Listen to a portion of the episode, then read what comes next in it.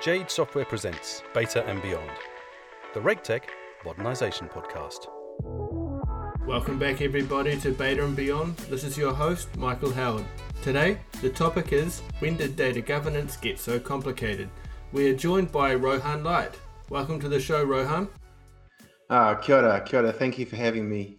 No problem. For the benefit of those listening who may have a loose or limited understanding of today's topic, what is data governance? It's rule setting or setting rules around something, in this case, data.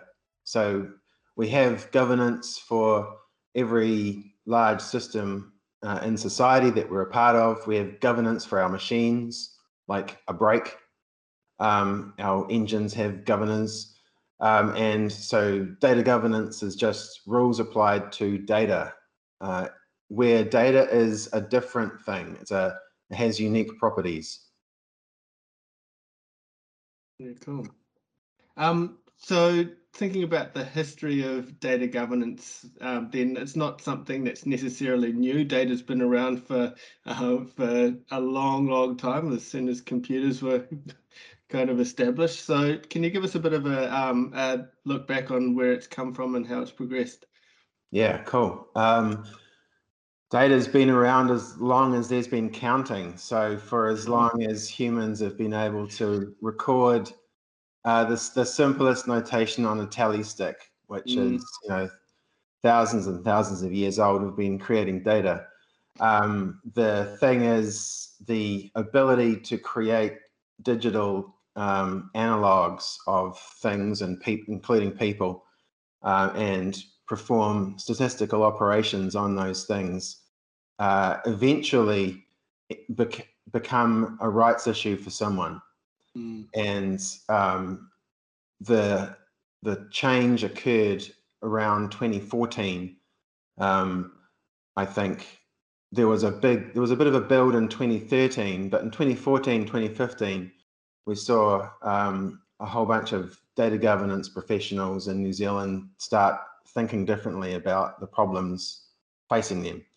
And by which I mean privacy, cybersecurity, and information management professionals. That's the core.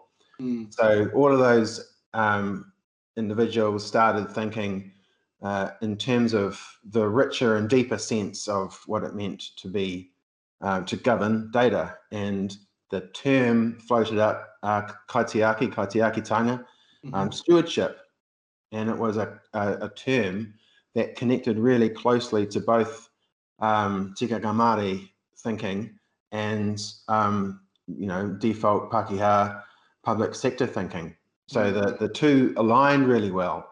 And then that took off into 2015, and then in 2016 came Cambridge Analytica, that big Facebook, allowing third parties to process Facebook users' identities in order to create a political advantage. And as we saw, it was a significant advantage, and that changed the tone. So all of a sudden, the questions being asked of how to set the rules around data couldn't be explained as well. So the privacy and cybersecurity and information management professionals were still doing their job really well, but the unexplained, the risk space had increased significantly. And so then what happens is we got a lot more awareness around how coders and programmers input bias, they instantiate bias, they reify themselves in the instruments they make. People started thinking that through. There was some brilliant work coming out of the EU. In 2018, we got the GDPR, the big benchmark legislation over there. Mm-hmm. And then since from that, obviously things bubbled up. There was a greater awareness of human rights issues in data, and then bang, COVID hits, knocks the top off everything, and everyone gets a really good baseline. And that's what is occurring right now. That's why we're seeing some extremely strong and raw issues expressed as data governance issues because they instantiate much of what's occurring in our modern society. Yeah, for sure. I mean, the rest of the world's only just starting to come out of lockdowns, etc., aren't they? So yeah, the whole digital-only ways of working has been quite rampant. We've been pretty lucky here in New Zealand. Yeah, we're very lucky. Mm. In many ways, we're also very unlucky because we've globally there's this awful, colossal, painful experience and total pain, and we've dodged that bullet, which is great. But it does mean that we can find it difficult to empathise the depth of the change that's occurring, and so there's this element in the New Zealand data governance psyche to underplay things. Yeah, sure. Where actually we are as at risk as these other nations, except it hasn't been exposed here because we've avoided that severe trauma of losing, tens of thousands of our citizens. I mean, imagine that if we had those fatality rates here, it would be tremendously traumatic for our society. Yeah, sure. So you're part of an organisation called the New Zealand Data Trust. Can you tell us a little bit about that and how that is responding or working with some of those overseas jurisdictions, etc., to bring in the learnings that they've been having, which we haven't, as you touched on? Right. Yeah, good call. Okay, so New Zealand Data Trust is the current incarnation of what was the Data Futures Partnership, which was a derivation of the Data Futures Forum, which started in 2014. So that's under the Key government at the time. Yeah. So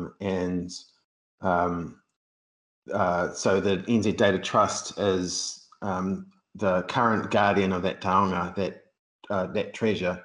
And so their work started this or solidified the social license conversation, the fact that, or this concept that a society or community provides license for people to do things on their behalf. And in tikanga Māori thinking, that's extended to cultural license, which is a very good rights-based approach to approaching any data governance situation. It's called patient-centric ethics. And so Data Futures Partnership got onto social license, and then they got into governance of data for New Zealand boards, because there wasn't any guidance. Mm. So they'd realised that in the New Zealand board environment, data was not seen as an asset on the same scale as finance or money. It was not seen as a financializable instrument. But then after a while, it suddenly people started realising that actually it is an asset and it has unique risk properties. Mm. So it can actually be devalued very, very quickly. Very, very, very, very volatile because it's a trust-based instrument, and that's why you have data governance. Sure. Okay. You touched on it a little bit before with the Cambridge Analytica scenario and what sort of followed on from there. So, is that, do you think, one of the best sort of ways to set the scene of what data governance is? Definitely. Definitely. Anyone can perform a Google search, right? So what Cambridge Analytica gave us was the story started bubbling in October 2015. We started getting very faint signals. And then there was this big burst in November, December 2015. And then the story progressively broke across 2016, which means that we can use because it's been datafied, we know the breadcrumbs. We can identify quite clearly best practice ideas before Cambridge Analytica and best practice ideas after Cambridge Analytica, and we can use the whole scenario to test whether or not we have, the right instruments in place. And that's what makes it a very useful teaching example. And so then there's been 4 years since then.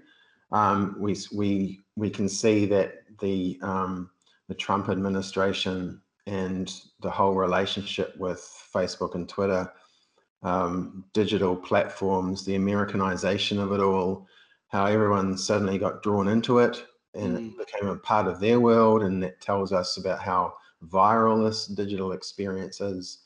And it gave us lots and lots of questions. And the main message I would say at the moment is it's all about getting diversity of view into the decision room, because that'll tell you actually what your risk service is.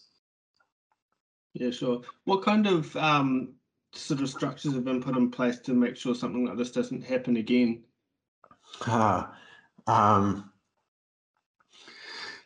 Not much, because it's exposed the semi-independent power of these colossal data platforms. They're cross-jurisdictional. And remember, the where you pay your tax issue has been working through the system for a good 10, 20 years now. And it's only now bringing these large data corporations, to heel in the basic taxation terms. But it tells us that we've got a long way to go before we can actually regulate or get a sense that there is a proper market equilibrium. At the moment, there's too much harm being converted into risk, and that risk is arbitraged, and then it's dumped out the side essentially. And usually, because data associates to people very strongly, where there's data risk, there's human risk. Yeah, there's also the, I believe, the Facebook oversight board. That was set up at some stage, wasn't it? So has that been a useful tool? Yeah, it's been really useful. Very, very useful. Most people can draw a lesson from their current situation. For an organization that is a private organization or a not-for-profit or one of those hybrid organizations that is seeking to establish a digital platform, now has to think about how the effects of that platform is mediated across and out into the community. So it's overall, it's a very positive thing that we're seeing. It's how we grasp onto it that's the issue. Now, the thing that Facebook and its oversight board is, Facebook created it, so it wasn't externally mandated. So that means it's only useful to the degree that Facebook will follow the board. Now, in normal organizations, it's reversed, of course. The board tells management what to do. Not in this particular case, where the management created a board. Now it's in terms of decision science, the cases are dissimilar enough to need to call them out. Now, the challenge, the opportunity for an organization that was looking to capture what we can call the responsible technology premium, is to create a really good board that does obtain independence and can create that governance input. And the reason is that ultimately it's the governance that underwrites the value of the data asset, because no one really believes what management teams say.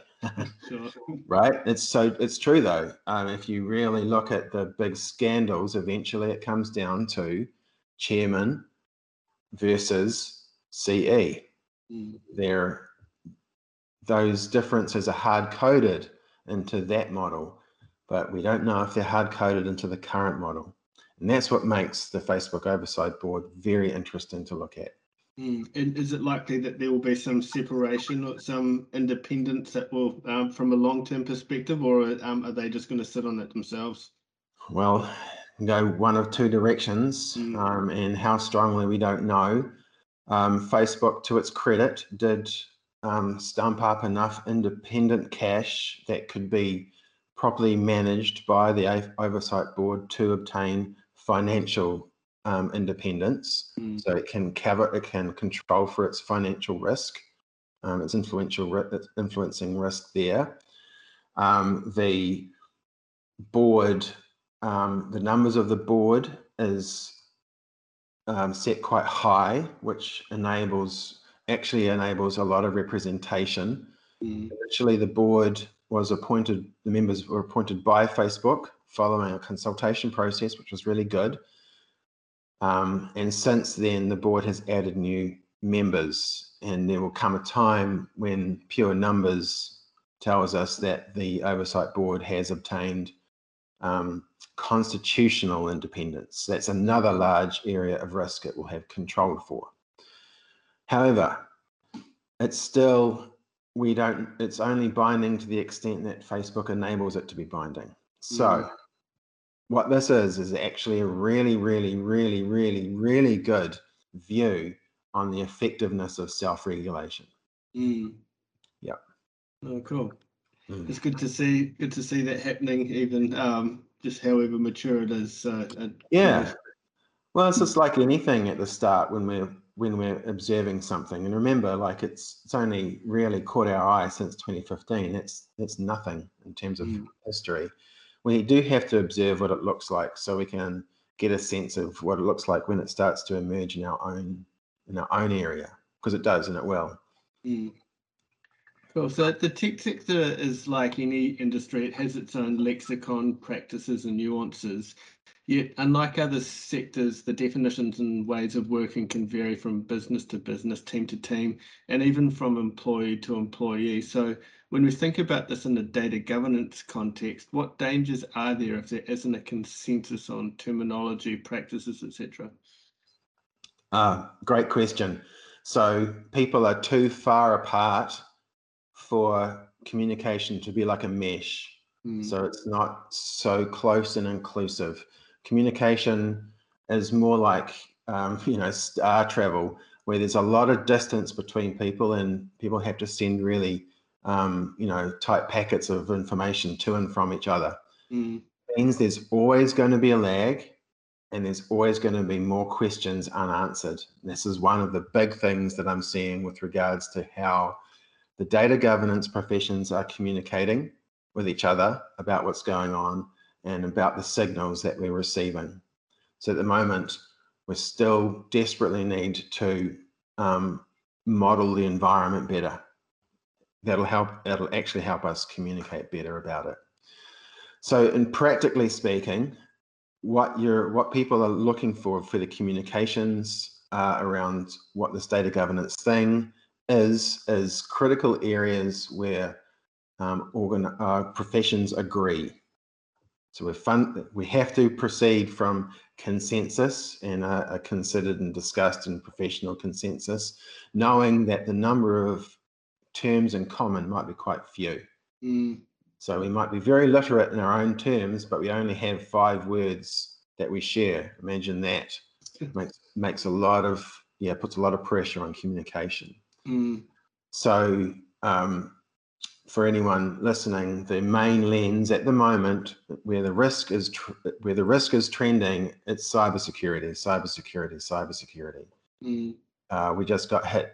New Zealand just got hit by Kaseya, and we got hit pretty hard and through the school system, as it turns out. So this is the thing about data risk. It can pop up from nowhere, anywhere, at any time. So it's in terms of a threat event, it's basically logarithmic. You'll get a short warning, a couple of other warnings, and then suddenly it hits. So there you go. Cool. From a New Zealand perspective, who's leading the market when it comes to data governance, and how does that compare to overseas? We have a good history. So first of all, we've had a Privacy Act for a long time. We've had good regulatory bodies there. New Zealand has actually got a really strong baseline, and we probably need to talk about it and celebrate it much more. And the Digital Council of Aotearoa was a good one, or is a good one. They're putting out a good stream of good balanced material, and they back it up. Yeah. They did a piece on trust, which has been one of the four, you know, the old four data futures principles: value, inclusion, trust, and control. Pardon me. Where I'm seeing the best work being done, it is invariably with tikanga Māori professionals or professionals who have come in close contact with data professionals coming from a tikanga Māori perspective. Mm. And the reason, there are some interesting reasons why. Because when you work in data, you get used to thinking in terms of languages. You know, there's R, there's Python in terms of programming languages. So in data governance, there's different languages as well. There's the European, there's the American, there's the Chinese. They all emphasize different elements, all three of which in New Zealand we share to different degrees. So it's an interesting situation. So the professional that I would say is the he is the acid test of what should be or could be is Karaitiana Tauru, and then there's Atifai Tibble, who is influential down here in Wellington at any rate, but as I understand it, from them, there is quite a large and growing community of Māori data practitioners. Yeah. And I think it is one of the key secrets why New Zealand can actually put some good products out in the market. And it comes down to that stewardship, doesn't it? Yeah, I'm doing a paper on it. Intercultural data ethics, and it turns out that there is a significant difference between anthropocentric, I do for me, to biocentric, we do for us, and the difference in New Zealand can definitely be associated to the relationship historically between Māori and Pākehā. Yeah, cool. Been looking forward to having a look at that when it's done. Yeah, well, yeah. In November, I think we're meant to present it, but it's just we're just starting to pull out the main testable propositions now. Yeah, cool.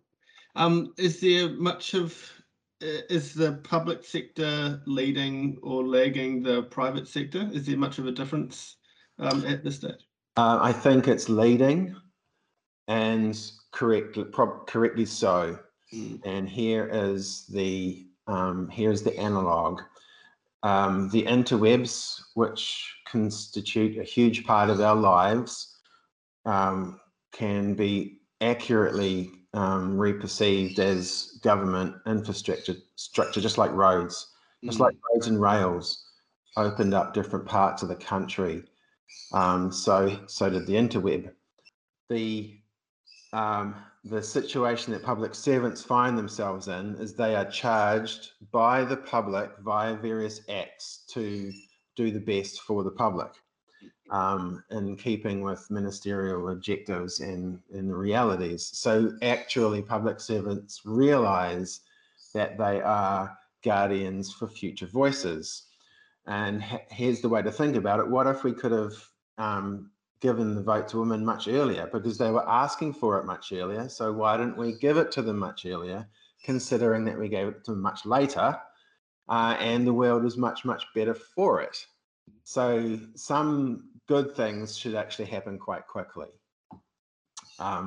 So that's the dilemma for the public servant, is they've got to try and kick the ball out far enough ahead, but not too far so that it careers off a cliff, which is often what happens. It's the dilemma of the public servant. However, in the private sector and the not-for-profit sector, you find different bubbles, different ways of looking at things, and those areas are in many ways much more advanced than the public sector.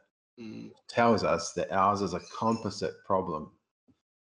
Yeah, sure. I've been quite impressed just with the talent that the public sector has been able to attract, and clearly because there is that opportunity to really tackle some large scale issues. So for sure, we have, like I said, there's momentum.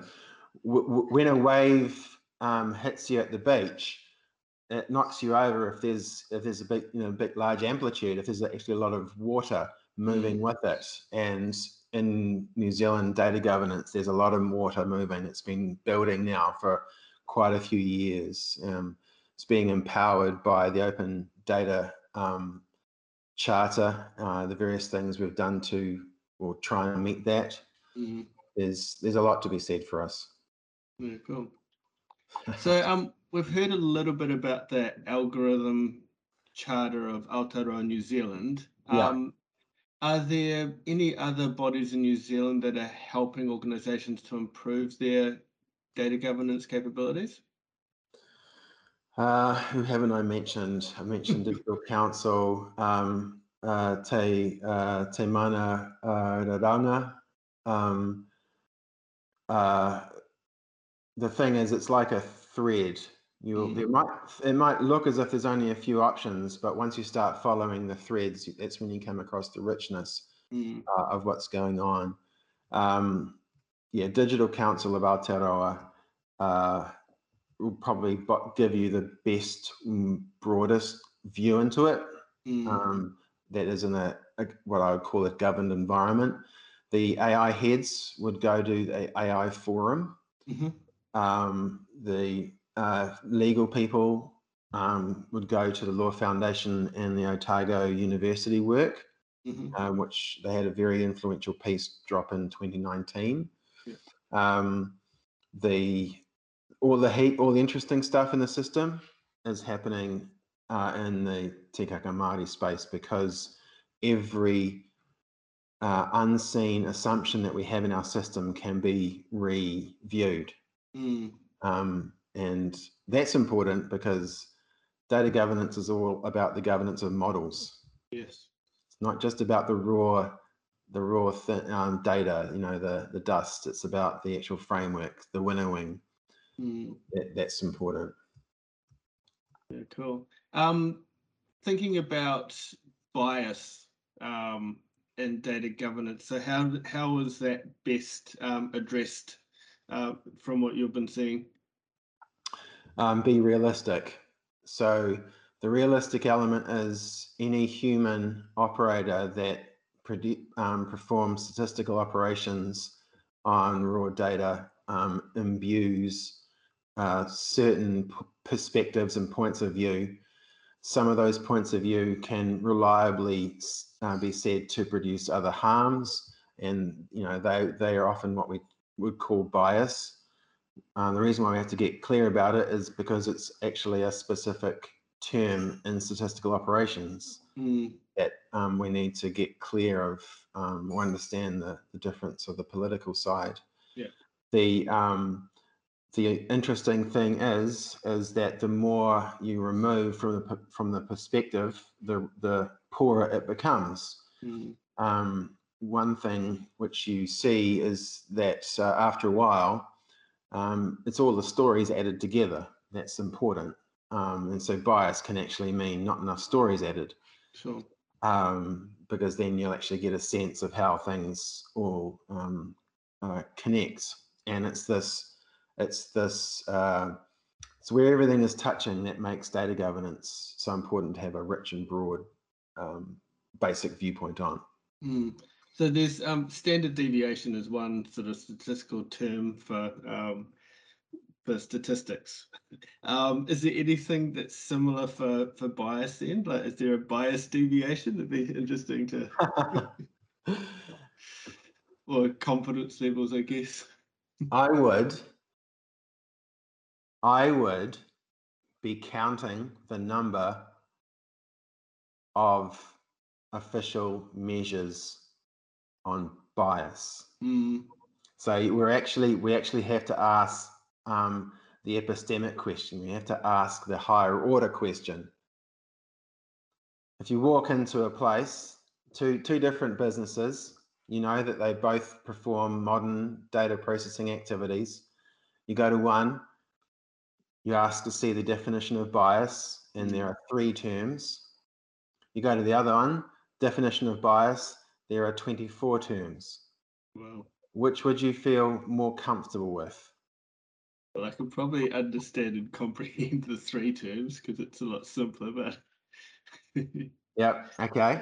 And so then you go for the 3 terms, yeah. And what has happened is that there are actually 24 terms. Mm. 21 have been taken out, and of the 21 taken out, all apply to you. Okay. That's what I would be looking for, where there is what we would call reduced dimensionality. That's where there's probably risk. Yeah, sure. Yeah. Very interesting. It is, eh? It is. Yeah, because thinking about it now, everyone's thinking in terms of their COVID risk factors, right? So now we say there's 24 COVID risk factors. Would you rather go to the website that told you about 3 or 24? I think people like simplicity, but from a governance perspective, it's not necessarily. Yeah. Yep. Yeah. From a life expectancy, guaranteed people will. Yeah. Guaranteed, because they'll know that, you know, they might not have told anyone, but they might have a heart murmur. Yes. They're going to go straight away.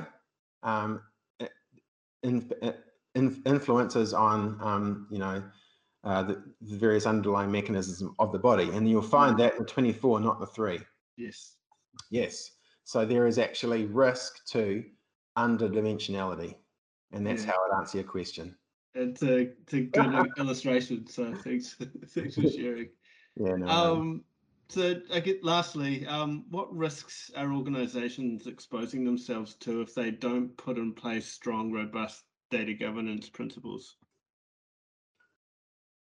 I would use a metaphor. Imagine you're bringing the apple harvest in, and any apple could go rotten between 30 days and 30 seconds. Mm. So the risks are around revenue foregone, or costs, avoidable costs paid, and long-term erosion of an asset base. Mm. And initially the risk is all around a Kaseya style risk, that there's something in your IT portfolio that's going to shut down something large, and that will imperil all your data. It will imperil either the data store you have or the data flows that you're attached to. Mm. So it's actually quite significant. Yeah, and I guess as well, there's it's not necessarily a risk per se, but if you don't have strong data governance, you also won't have strong machine learning, predictive analytics so capability in your business. So you're missing out on the gold potentially from what they can offer too. Yeah, it all comes down to what can you certify. Mm. So data can't be governed beyond its certification. So a really well-governed, data-governed analytics operation, for instance, is really clear about how it routinely controls for things. And if it's smart, would enable third-party infrastructure around it to control for the testing. Mm. And that result then feeds into its market signals. Now, this is how you turn data governance into an asset producing thing. Mm-hmm. Mm. There's GDPR data risk here in New Zealand when data relating to EU nationals is processed. Yeah, okay. So anytime you're in the store and there's some tourists from Germany or something, that's someone's data risk. Mm. Okay. At the moment, EU's going through its issuing its next stage of legislation, the AI regs. Mm. They're building on top of GDPR. It does come down to the extent with which someone is determined to use the legal system to prove a point. Mm. In the case of public administrators, it's not likely that people in New Zealand are exposed to much risk in that regard.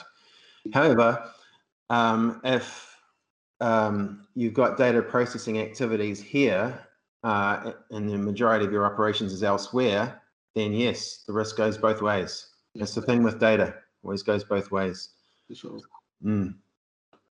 We actually haven't touched on it all the consumer data either. So, right. So, I mean, that's going to come in soon, and then it will have a whole lot of compliance sort of outcomes or that'll fall off the back of that, won't it? So how would you say boards and execs need to approach that from a governance perspective? The message is consumer data portability enables a market, and organizations will be able to compete into areas that consumers are now more interested in, the ethical domain. And so the question, the warning is the population locked into your products via data portability issues, you're not so strong there anymore. Mm. So if you've been relying on essentially renting, if you've just been renting, you're in trouble. If you are designing a product to enable trust, which can be done, then this is a market opportunity because people will move. And the data portability is a great example of modern data infrastructure. Mm. Where it's great. Yeah, and we've seen the huge take-up of and backing of sustainability and the rise in organisations that have are taking that seriously. So, that portability, the trust, etc., that'll follow into, no doubt. Yeah, it's how we create market economics through data governance. Mm. That's why I'm a believer in it. I'm a believer in it because it can help reduce transaction costs between businesses within a social construct. Mm. And Kiwis, we're actually quite tight-knit. I mean, we sling rocks at each other, but if we had to, we come together. Mm. We have to, we come together. And you can see that in the black jersey. Even if you don't like rugby, you'll take it seriously. You'll respect it. And it's the same thing with our Anzac traditions and all that sort of stuff.